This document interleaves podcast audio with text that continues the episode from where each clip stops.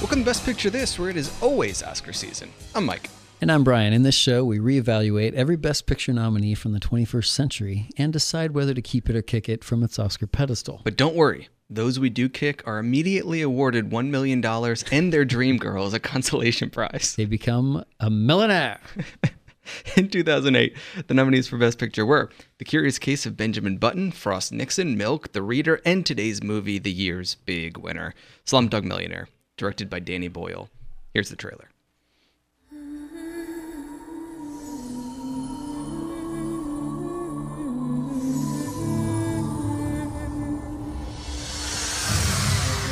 Welcome to Who Wants to Be a Millionaire?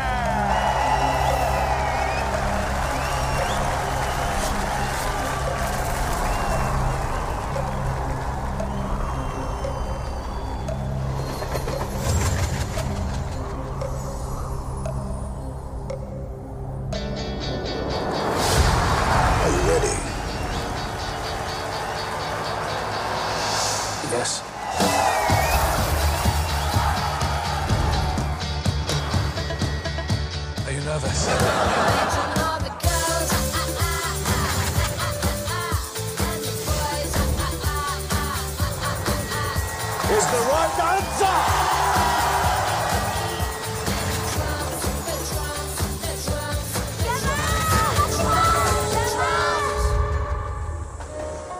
Doctors, lawyers never get beyond 16,000 rupees. He's on 10 million.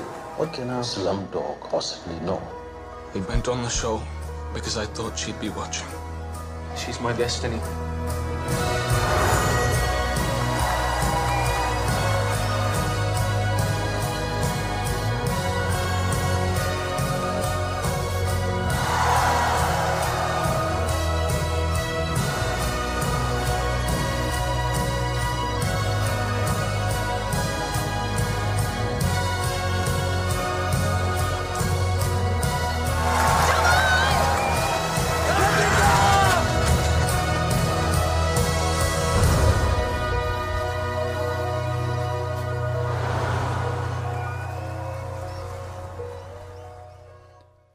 Well, you are correct, Michael, in one thing, and that is this was the big winner of the year. It won eight Oscars.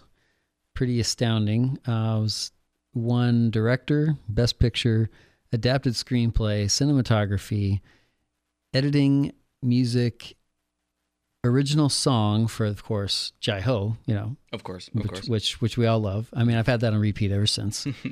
is Um, that the one that they do at the end? I believe the so. Bollywood I actually number? didn't finish that because I didn't really love it. Oh, but- you know me. I see credits. I, I turn it off immediately.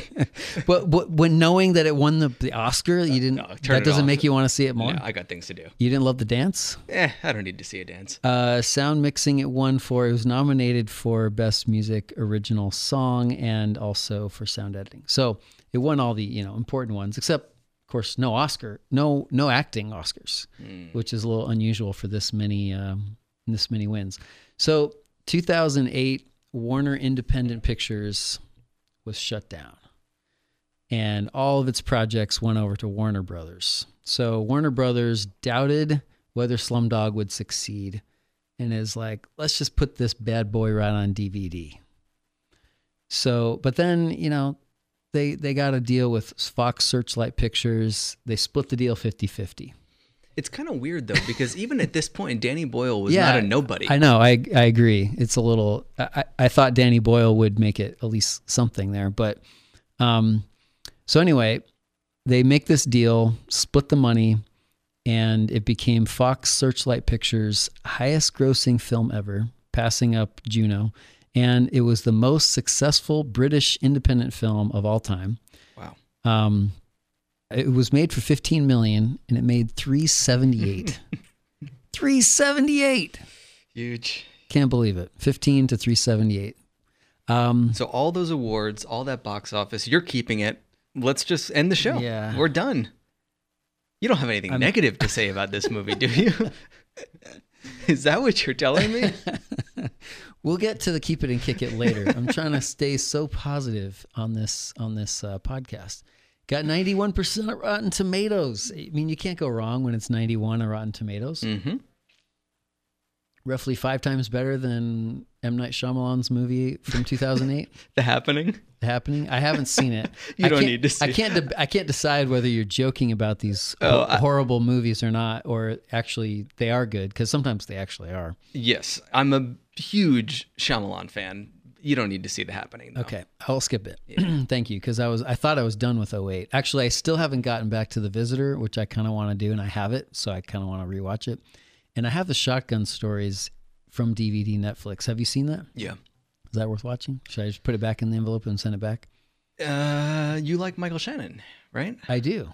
Yeah. So Okay, I'll watch it. that's enough reason right there. Uh, Metacritic at 86. It was on 123 top 10 lists. The fourth most of any movie of the year. Um, what is that? What is that psh for? This that, is that gasp, that, that reverse gasp. you're this is a litany of positivity. It It is. It's it's like 91 It on Rotten Tomatoes. better. It made over 300 million dollars. Eight Oscars. I mean, Wall it- Street- It, it, did no wrong. The Wall movie. Street Journal critic Jorgen Joe Morgenstern called Slumdog Millionaire quote the world the film world's first globalized masterpiece. Hmm. Period. End quote. Globalized masterpiece. I mean, you got Danny Boyle, who's Yeah. British, right? Is he Yep. British? Yep. Goes over to India, gets um, all kinds of Bollywood, uh, and he was very influenced by Bollywood. You know, it, he, he's he's doing his style stuff on purpose. Um, but so is it is it a globalized masterpiece? The director and the writer are both British. So, I'm not so sure. I. That's think that- globalized. I think that we that's not were- American. So I mean, that's that's exotic. maybe we were just very very eager to uh, start embracing you know non-white movies Could be. and maybe we jumped the gun giving the the praise to the wrong one I, I mean we're going to get into this more because I will say We gave the praise to the wrong one on accident. Oh my goodness! I will say What a mistake! I liked this movie more this time so I liked it so much less this time. anyway, question one. We're gonna talk. We're gonna do questions. We're gonna talk trivia, and we're gonna get to the grand reveal. and me liking it more Keep this it time kick it. maybe is because I went in kind of like I didn't like this movie at all. This stands no chance. And then I watched it and I was kind of like, ah, you know, all right, it's fine, whatever. And maybe you were the flip where you went in Mm-hmm. No, I with high I didn't necessarily love it the first time around, but I remember kind of the. Uh, I remember how colorful it was, you Mm-hmm. know, in in a pretty artistic way, and I kind of liked that. I didn't remember a whole lot about it, other than like the whole conceit of it. I didn't really buy into that much, but Yeah. I was like, ah, look at these specs. Look at the back of this DVD. It must be good. Look at these specs. all right, Question so first one. question. Yep. Is this Best Picture nomination just a makeup, an apology, if you will, for 28 Days Later getting snubbed in 2002? They're pretty much in the same category of movie. I mean, I'm sorry, Danny Boyle. I'm so sorry We that we, we didn't it wrong. nominate 28 Days Later. No, it's not my question. I do love 28 Days Later. Um, I just wanted to find a way to fit in. I liked 28 Days Later quite a bit too. it's I have far, no far superior than this than this movie. Let's just get that out in front. I think that we can both agree. It, 28 Days Later did not make my top five that year, but I agree. It's far superior. Okay, so my actual question: Mm-hmm. Do you buy into the love story that's kind of at the center of this movie? And the follow up question, which is the more important part, is: Are we supposed to?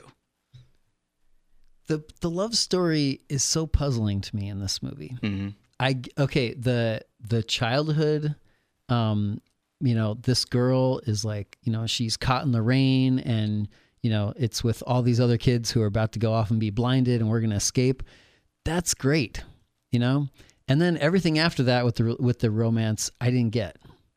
Um, and I kind of thought maybe this is like a, a Bollywood soap opera vibe that I'm not quite catching on to. You know, I, I, I don't I don't quite get a lot of you know, I I, I criticize or I, fi- I find I criticize myself for not responding to like sort of campy, sort of over the top acting. A lot of musicals, a lot of comedies kind of don't work for me that well this way. So I'm like, maybe that's what that's maybe that's what's going on. I just don't quite get the acting. Um, but yeah, I didn't feel one ounce of chemistry pretty much for, in this romance. Um, I get, I kind of got why he thought she was beautiful. You know, she's beautiful, but like, I didn't really. Anyway, I said it. So, well, first of all, to to You? address the sort of um, the shift, I guess, in their relationship from when they're little kids to what sense does it make that they like each other when they're older? Mm-hmm. I think that it's just because they kind of represent the only last shred of innocence left in either of their yeah, lives. I could see that. So that's they're kind of clinging to that, which okay, I could I can get on board with that. But but the more important question, I guess, is the second part. The are we supposed to buy into the to the love? Do we have to care about the love story in order to uh, care about the payoff of the love story? If that makes any sense. It's, I mean, I guess you, I think you kind of have to see it as more of a fantasy, more of a fable. You know, Straight up fairy tale. you this have you have to see it as a fairy tale. Yeah. We've talked about the fairy tales too. Going back to the Chocolat episode, which Mm-hmm. is one of our best. You got to go back and listen to that one. um, Definitely top five. Hard keep. So I, I don't know. So know. the fairy tale element for me Yeah. annoyed me the most on first watch. Okay. That was when I was kind of like, everything okay good that happens at the end of this movie is not earned at all. Mm-hmm. This is all bogus. Why did this win Best Picture? It, this symbolizes everything that I hate about the Oscars. This like pandering, feel good, not. This is that's that's all the stuff that the heart me. of why we do the show.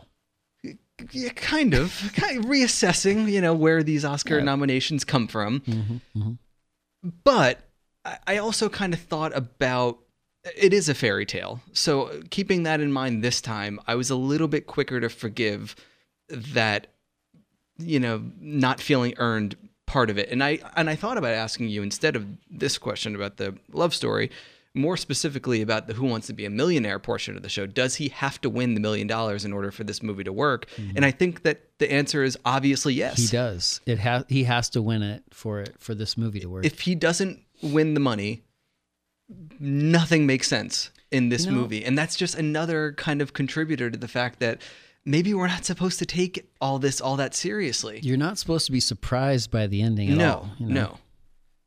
no. Um, I think that this this idea of the the fantasy, the fable, I think they work better as maybe as books or you know stories to read. You want to spend more time in this world.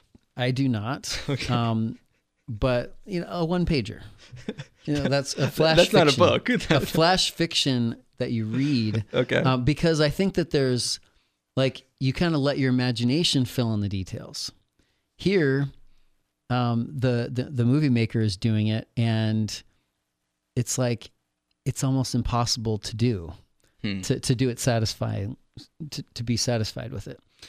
It's so much uh, about magic and and fate um and the idea that a good guy could catch a break. And I don't know, this time around, I guess while watching those things didn't annoy me. Mm-hmm. When I thought about it afterward, I realized the more I was thinking about the mechanics of this movie and what it's supposed to mean and what it accomplishes, then I started being more annoyed. So I want to see a line graph of your annoyance over my time. annoyance. I, my, here's the line graph. The While watching, I'm just a stable line. I didn't really have any highs. I didn't really care enough to have low lows. during the movie. Yes, I was a full flat line for about an hour and 45 minutes, which Code I thought blue. was fine Code because I blue. thought I was going to be in the valley the whole time. So I, I thought this is an improvement. I'm a flat line. And then afterward, when I really start thinking about it, that's kind of when my my you know my expectations of the movie Yeah. um, dipped a bit. But I was happy to not dislike it in the moment. Yeah. So I, I don't know what that means, if that means anything. Um, this is why this is a sort of a pact I made with myself. My, my left side of the brain made a pact with the right side of my brain Mm-hmm. that in doing this podcast, it would never become like a, you know, bash the great art of somebody else Mhm. as though I know better than Danny Boyle. I mean, I, I respect Danny Boyle. Once he makes 28 Days Later, he earns your respect and earns the benefit of the doubt. So it's like it's it's got to be my fault. But yeah, I anyway, I'll go into question one. My Okay. my question. Um, the cinematography handled by Anthony Dodd Mantle. He was nominated, or he won Best Picture. No, did he win? I think he won best cinematography. Yes, he won Best Cinematography. All digital, by the way, or mainly digital. I there should- were five sorry. different forms of film Oh. stock Okay, used. Very good. Um, what did you think about the fantasy scene where they jump off the train and then when they hit the ground, they're seven years later? Tell me what you thought about that moment. Not much. I, I mean, the film does jump a lot in in, time. Yeah, you it know, does. not only back and forth between Who Wants to Be a Millionaire and, and life, but between them being little kids with their mom and then being a little older when their mom is is dead and they're kind of trying to make it on their own. Um, to then kind of becoming more streetwise, you know, and, and learning you know, new ways to to make money.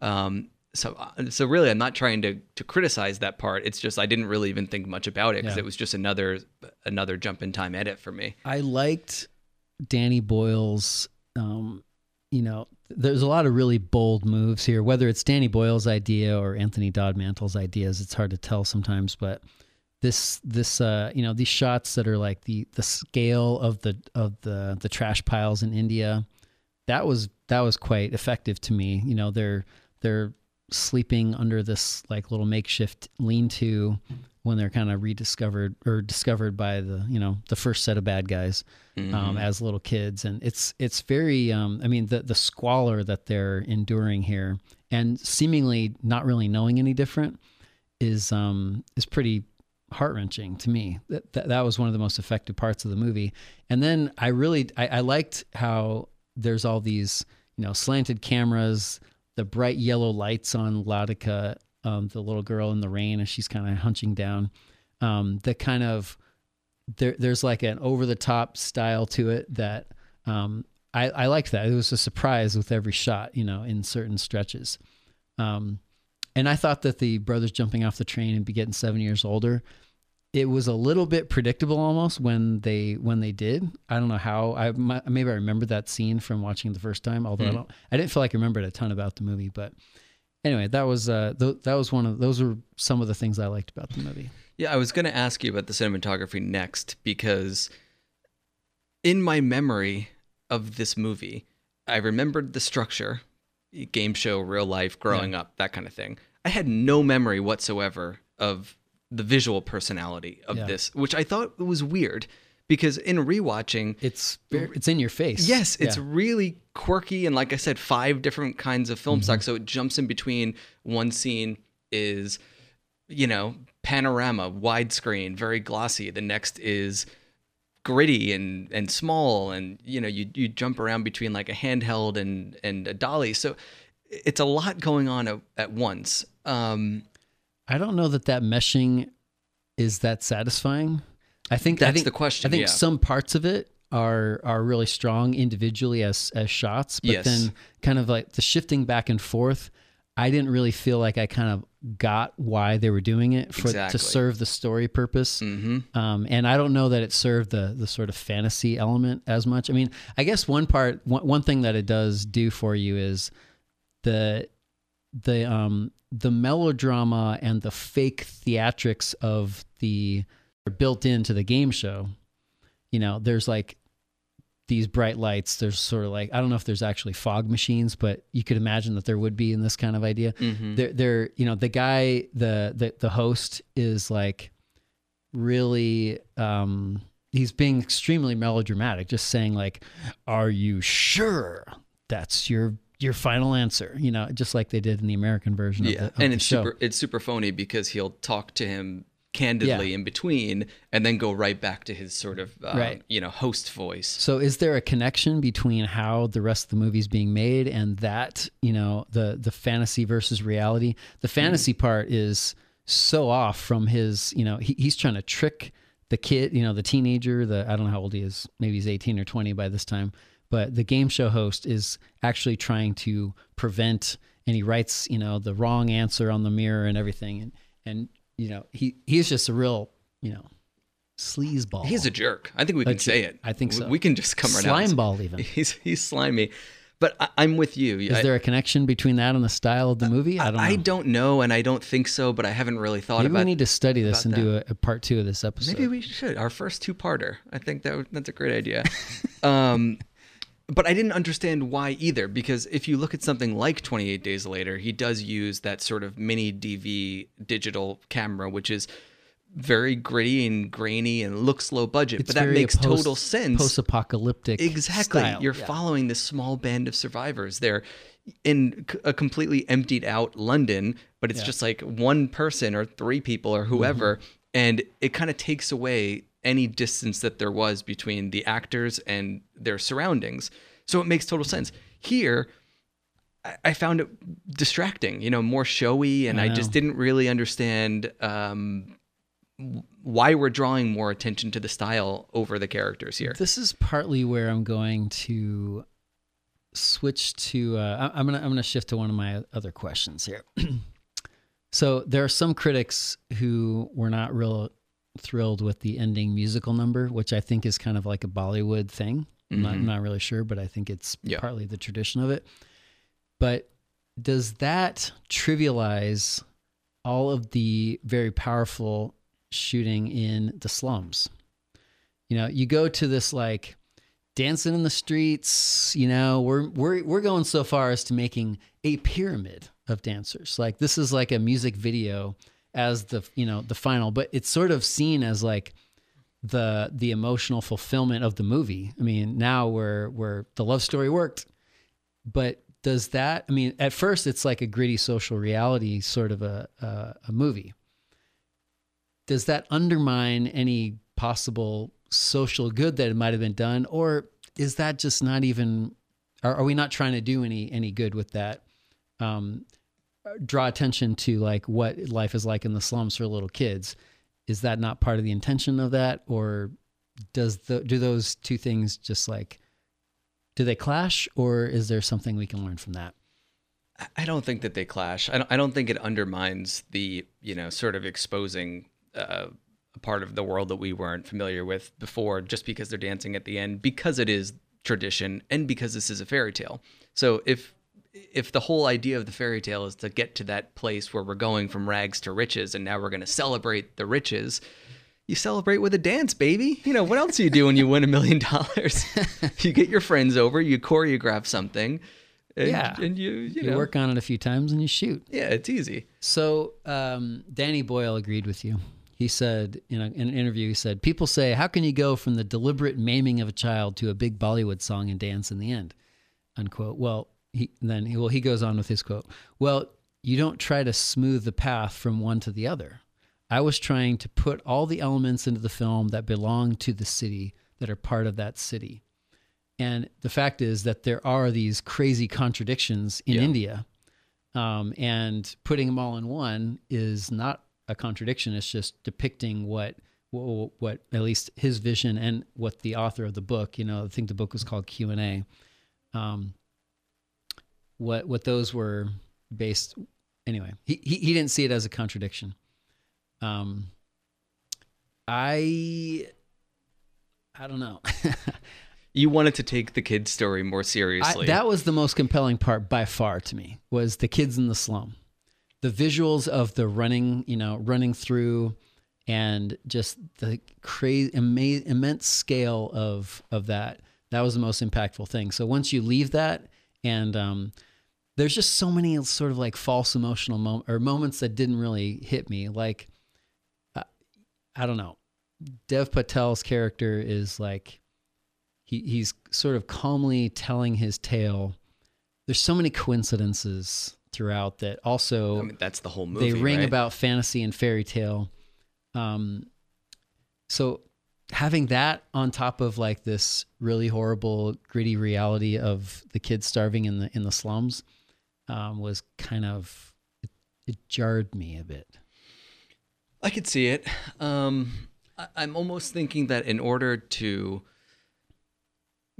get what it seems like you want and keep the focus more on seriously telling those kids stories, you either have to get rid of the millionaire game show altogether, Yeah, it's or he has to win the million dollars and then do something good with it. and go back and, and help all the kids. Yeah. Instead, he does it by throwing this crazy expensive music video party. I love how you think the At the character threw this He did. party. he did. That was Dev Patel. It wasn't even the character; it was the actor.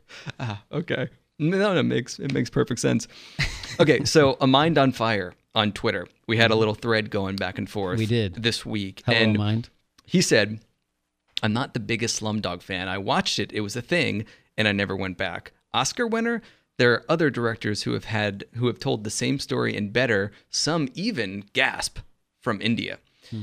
So this comment inspired, I think, a couple of interesting questions.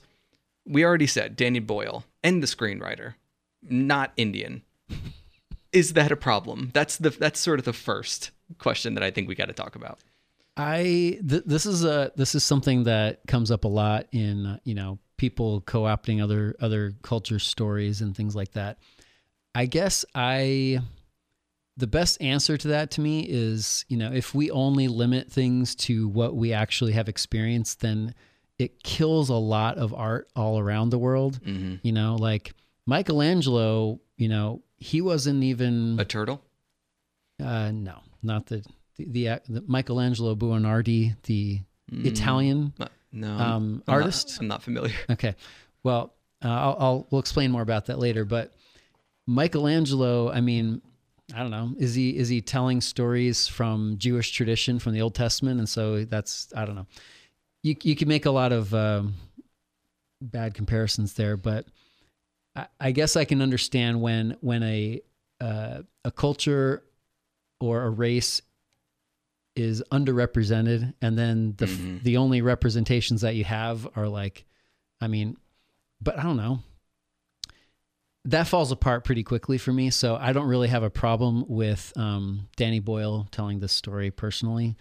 Um, I, and if people do see this as the global masterpiece, like you kind of opened the show with, then it is doing a little bit of good, right? To expose people to uh, a whole sort of yeah. area of, of, of cinema that they didn't even know existed. One of the um, there's a, a an acclaimed filmmaker from India during the 80s and 90s. He won Best Director five times in the uh, Indian National Film Awards. His name is Adoor Gopalakrishnan. I'm not sure how to pronounce it. I'm sorry if you're listening, Adur.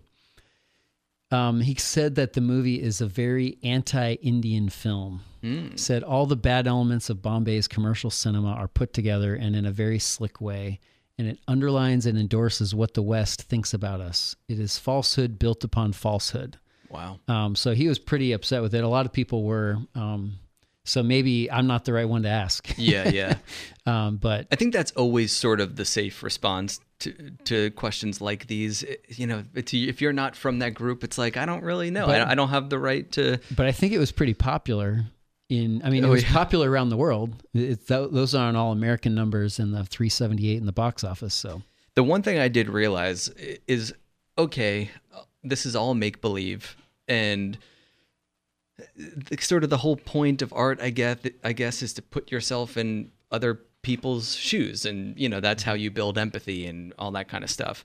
But I did think it was kind of interesting that traditionally, with these types of stories that either take place on a different side of the planet or whatever, um, we usually do have an American kind of at the center to work as the surrogate for the audience to kind the- of be the, our the fish out of water who sees our who, who we kind of identify with, and therefore we see their culture through you know a lens that makes sense. yeah, sometimes. like uh, Last King of Scotland. Um, I guess he wasn't an Yeah, American, James was he? Or was he playing an American? I don't. but he's going into into Or I guess uh, he was Scottish. into Africa f- without a. Uh, yeah, Yeah, it- I, I I quite enjoyed that movie too. Actually, Blood Diamond was another one, Mm-hmm. right? You have Leo. He's kind of like our in. This one, there is no in. Maybe, maybe that's sort of the difference. Is we don't have a guy who kind of represents the writer or, Mm-hmm. Danny or Boyle is Boyle. the guy. I guess so. Yeah, maybe. Um, yeah, so that kind of goes similar to another question that I had. Kenneth Turan of the Los Angeles Times um, described this movie as a quote Hollywood style romantic melodrama and delivers major studio satisfactions in an ultra modern way. And then he says, It's a story of star-cra- star-crossed romance that the original Warner Brothers would have embraced. It shamelessly pulls out all the stops you wouldn't think anyone would have the nerve to attempt anymore.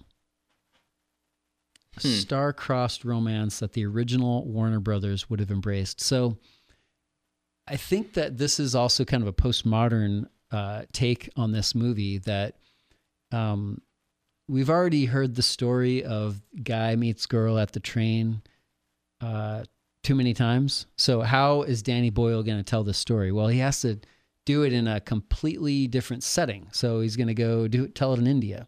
I'm not saying that was his motivation, but for a story that is setting you up for a blissfully happy, you know, dance party ending, um, that is sort of scoffed by most serious art critics. And this one won eight Oscars. So how did he get? How did they get away with that? Hmm. Um, it's by doing it in a totally different, you know, make it new. Ezra Pound said, "Make it new." That's part of modernism. Postmodernism, you have to draw attention to the fact that, hey, look, we're doing all these old Hollywood style things, um, but you know, we're, we're self-consciously kind of retelling that old story, but we're making it new for you in a different way by repackaging it like this. Maybe that's one way to understand the movie. But do you did you feel like this had some kind of throwback element to it, or did it feel like Indian cinema? I'm not a student of Indian cinema. That's definitely one corner. I thought you were No, this I'm- whole time. I, I wish I were.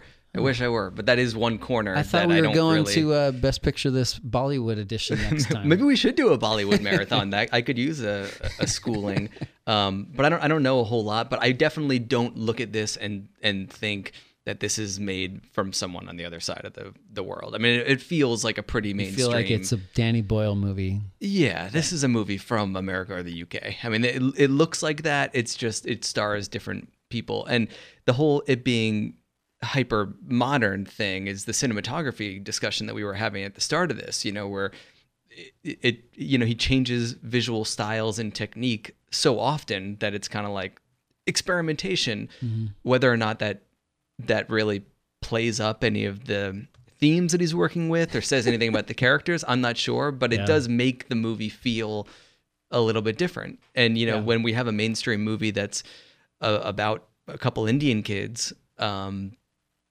It's very unusual It- for it that is, to yeah. be. I mean, that kind of box office, and it did great in the U.S. So Hmm. I don't know. Something about this did feel to me. Um, I, I I did kind of like the idea of being transported. You know, that's something it did for me. So, Well, got any more questions yeah, the other interesting question from that Twitter thread Mm-hmm. has to do with how we judge movies, I think. Mm-hmm. I want to propose a new metric. Oh boy, this is exciting. It goes I'm usually the one that proposes new metrics that don't go anywhere. now you have an opportunity. It goes, Are you glad that you watched? Or would you watch again? Hmm. So I like the keeper kick because our whole point is we're trying to find our top five movies of the year. There's There- a permanence only to the kick. You know, once it's there- gone, it's gone. once it's off the pedestal, it cannot climb up. I mean, it's a statue. yeah, yeah. It's it's it's hard to climb back into that top five. It's that's hallowed ground. Once the boot is up, So there are only five spots for that. So in that case, the keeper kick makes sense. But for a more nuanced take, I think it's worth. are you glad you watched this? yeah, it's worth exploring what we get out of these watches, especially once we've seen them before. So it isn't so much is this rewatchable? It's kind of more did rewatching it add value to your life in some way or give you some insight that you didn't have before? For example, I'll give you an example. I hadn't seen Frost Nixon. I kicked it, and it was a pretty easy kick. But You're glad you watched I'm it. glad I watched it. Yeah. Would I watch it again? Maybe if I was like writing something If I was desperate for entertainment. if I was desperate. No, uh, if I wanted to kind of study something, yeah. um, uh, power dynamics as seen through dialogue, words alone, Mm-hmm. I might go back to this movie and say, how did they do it? Because there's something of value there. That's very true. And I think I think that there's a there's a there is like an intellectual curiosity and like Mm-hmm. um the the idea of studying it, I think definitely makes sense. There's a lot of books on my shelf at home. I have a lot of books on bookshelves, Mm-hmm, not just stacked. Humble brag. I mean, they're books. Well, I, I bought almost every one of them for between zero dollars and one dollar. Most of them at like library book sales. So I don't I don't even think there's any brag in there. It's more humble. It's just humble. But I have a lot of books, um, and you didn't let me finish the sentence. Most of which I have not read. I mean, they're more just decoration. But I kind of have collected a few here and there of different topics or different authors, thinking that like, hmm, I think I might like to have a little personal study of that author or that, you know, that that subject. For example, Lewis and Clark Expedition. I have like three or four books. I haven't read them yet. Um, but uh, so yeah, sometimes just thinking, I'm glad I watched that because it does broaden my view of the art form of that. A lot of times, I'm glad I watched it because it it helps me understand that director Yeah. you know and um, i'm glad i watched it because i i think i got a little view into a, another world um, makes me feel more i think the globalization thing has some has some truth to it for me so yeah i think i uh, am i glad i watched it So another example. So Frost Nixon is one that I hadn't seen before. Milk is another one I Yeah. hadn't seen before. I kicked it. I would not say I'm glad I watched it. you're not glad you saw milk Not glad I saw it. And, and it's not that I hated it. I gave it a gentleman's three stars, and it was a gentlemanly. three out of five Yeah, I gave it a gentleman. That means, see, I was gonna say the glad you watched it is like a two and a half out of four. It's like a, uh, I, it's a soft recommend. My It's like three. you'll probably be glad you watched it. I think of a, of I think of a fav- it's not one of recommend as a three and a half. Usually is my threshold for a recommend. Mm. A three is more like a solid. I can. I didn't find huge faults with this, but it's not either not my thing or I found just as many detractors as positives. It's a very complicated system, right? Quite, quite complicated. But even though I don't dislike that movie, it was kind of exactly what I thought it would be. Mm-hmm. I don't think that there's anything that I would be missing in my life from having not seen it. Mm-hmm. So that's my split. So with Slumdog Millionaire, we both had seen it before. Mm-hmm. Where do you stand on the am I glad I rewatched it? would you watch it again? um, I feel pretty confident that I'm never gonna watch it again. Mm-hmm. Uh, what would make me rewatch it? What about if you're on a plane? And it's going down, and the only No, not oh, okay, okay. just you're on a plane and you need something I would n- if- wallpaper if this for the back. if this if this were put in front of me you wouldn't shield your eyes. If this I, I haven't been on a plane in a while. I, I you know i have five children so we don't ever fly places. We mm-hmm. drive. Mm-hmm. So if this were on the headrest in front of me be you know the, the seat back in front of me i would not watch it. I would i would do something else. I would read a book or something else. So i watched about i've watched almost probably two dozen movies from 2008 this is like number 23 and number 24 wow. It is. Okay. It, it was one of my least favorites that I've watched for the year. So is that revelation that that come down from liking it the first time to kind of sounds like you hated it this time? i- Is that knowledge that you're hate. that you're glad that you have? Because now you have a clearer picture on on where it No. is in your life's movie I would rankings. say this is a movie. If I'm gonna if I'm gonna say that any movie that I am, you know, I'm not really glad I watched it. Number 23 out of 24 or 24 out of 24. I mean, if I'm not gonna make that one of my, uh, no, I'm not glad I watched it. I don't know what I would what I would do. So I wish that, I wish watched I would have watched The Visitor or a Shotgun series stories instead. Yeah, yeah. So this movie is kind of infamous now as one of Kind the of worst uh, best picture nominees ever. Do you think that I mean, it does have that reputation? my- That's not me Oh, saying that. Okay. And In- that in, my personal pantheon, this is one of the worst of the nominees. Um, but there's been some bad ones. yeah, and that's the thing. I think it- It's in the top bottom. uh, So this is 08. So we've done 40, 45 Best Picture nominees so far. No, 50, mhm. uh, inclusive, something like that. 55 Best Picture nominees. This is probably you know in the 50 to 55 range in for me personally. yeah. Um, You, middle of the pack. Yeah, I think maybe middle. It's more middle of the pack. middle of the pack, maybe lower middle. Um, it's one of these things where I always wonder how much of that, uh, you know, sort of social media um, la- backlash is just a product of social media echo chambers and groupthink and all that kind of stuff. I don't think I ever caught look- wind of that. Look back. Look back. 91% on Rotten Tomatoes. It won all these Oscars. It made all this money. People liked this movie when it came out, but Yeah. something happened between 2008 and 2022. Now, all of a sudden, everybody agrees that this movie is like not up to snuff. Mm-hmm. Something about that stinks to me. And I'm not willing to just kind of say that as a culture, collectively, we all figured out, oh, we were wrong the first time. I think that, I don't know, if these things kind of just grow. But I also don't really like this movie. so I think those two things can be true at the same time.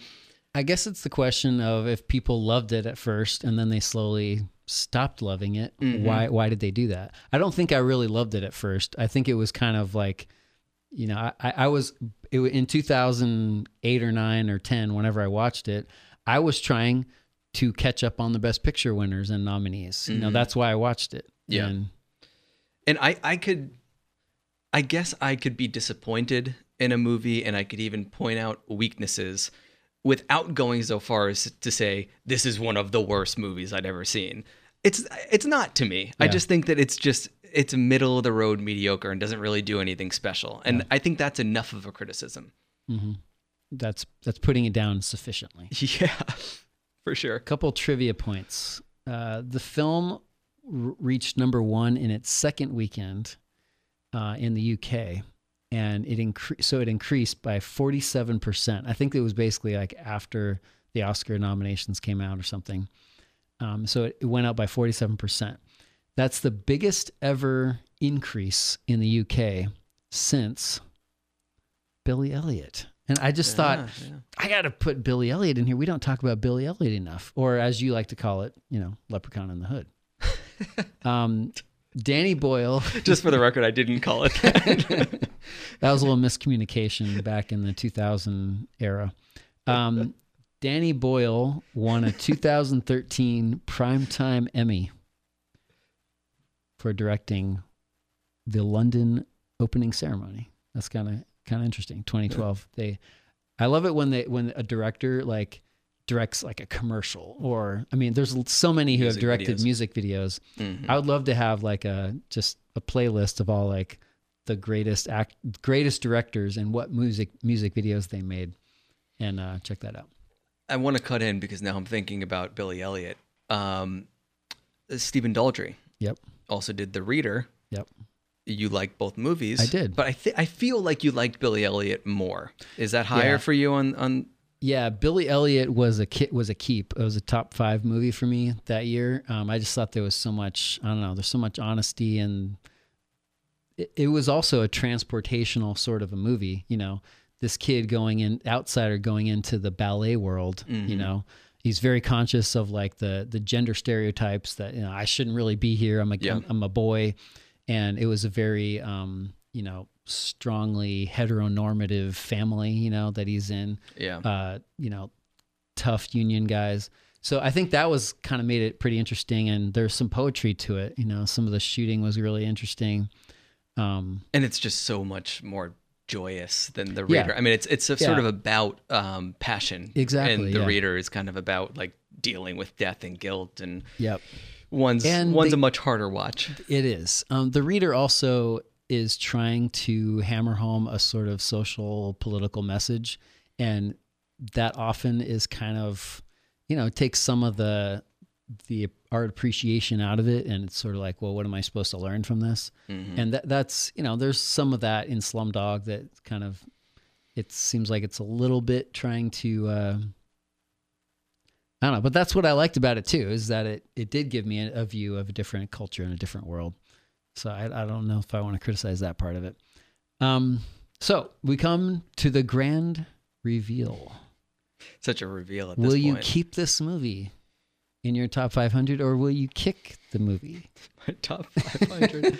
it's an easy kick for me. It was a kick in 2008 when I saw it. Mm-hmm. It's a kick now. I'm kicking every single Oscar nomination um, every single Best Picture nomination from this year. Yeah, I'll be curious to see how you rank them in our upcoming episode, the finale. That'll be kind of interesting for me. Yeah. a little exercise. I- I've thought about that too. This is a movie I a a year I feel like without standout movies. I don't know. I, not one of them really jumps out You as the with- front runner to me. As number one, Yeah. not even The Dark Knight. No, no, out of the Oscar nominations. yeah, yeah. yeah. Okay, there's some really strong ones outside of the Oscar Yeah, yeah, yeah. nominations. Um, but yeah, with this, I don't know. We'll talk more about it in the next episode. But um, also, kick for me. Some of the, I mean, the biggest glaring problems were the coincidences. I mean, I know it's kind of like this fairy tale idea, but like Jamal Dev Patel's character, like finding Latika in a out of a billion people, and then finding her again, you know, through a call center, and then, you know, he's guessing correctly, and I don't know. There's so many things that you just have to All keep of the questions are kind of based off of things It's that just happen to happen in his pure coincidence experience. that they're asking these questions that he has a personal story for. Yeah. Um, I I don't know. I just couldn't I couldn't suspend my disbelief that many times in a row. Next episode is the finale, 2008, where we get to hear. I mean, so many good ones. The Wrestler, The Dark Knight. I know we both were big fans of those. The Dark Knight is kind of, um, I you know what I think. I was criticizing The Dark Knight in our Dark Knight episode, and I felt bad about it afterward. You realize the error of your I ways. I think the biggest issue with The Dark Knight is Too short. There's so there are so many Batman movies to compare it to. I think that hurt it in my mind this time around because I was thinking Hmm. like I really liked not everybody did, but I really liked how Robert Pattinson blended the Bruce Wayne Batman character in and and how that movie how how that character was developed together. In hmm. this one, the the everything to do with the Bruce Wayne Dark Knight, you know, it, it felt kind of it felt a little stagey, especially compared to what the Joker was doing. You know, you have Isn't it supposed to be though? The, But- it's so much about theatricality. but the thing is, the Joker, ironically, seems the most believable character in the movie. it's funny that you're that you're saying that because the Joker is committed 100% to his persona. Yeah. And he embodies it 100% of the time. Robert Pattinson in The Batman is the same way. There's really Yeah. not a divide I- I- I between between his character and that his worked for me. person. Um, but the Hmm. the Joker in in the Dark Knight, he truly believes everything he's saying. I think about like you know you have to get what you can get. You know, people are horrible, and you know I don't know. Like there's some sincerity to it that a lot of times the other characters, you know, Aaron Eckhart's character, Christian Bale's character, also known as Batman Mm-hmm. or Bruce Wayne. Um, sometimes they you you don't I don't know. Sometimes the delivery just didn't really work as well. Anyway, we're not really here just to talk about the Dark Knight, but I'm excited to figure out. I haven't even figured out where in my ranking the Dark Knight falls. Um, I think the reader has the maybe the best chance of making the top five, but I don't know yet. So excited about Yeah, it'll be discussion. I, I'll be interested to see what you do with your list because I have a feeling you're only going to keep maybe the reader, maybe one. I th- I don't one nomination. I maybe. think I kicked everything. Um, so. If you're going to kick five and I'm going to kick 5 prob- we're making these lists from scratch. pretty much. So, all right, this is going to be fun. Yeah. Until then, find us on Spotify, Apple, wherever else you listen, and on social media. And for 16 years of golden takes, head over to letterboxd.com slash Mike Cavalieri. To support the show, visit patreon.com slash best picture this. Thanks to WNZF and the illustrious Mark Gilliland for producing. Also, please remember to rate, review, and subscribe to the show. Thanks for listening to Best Picture This, the star-crossed romance that the original Warner Brothers would have embraced.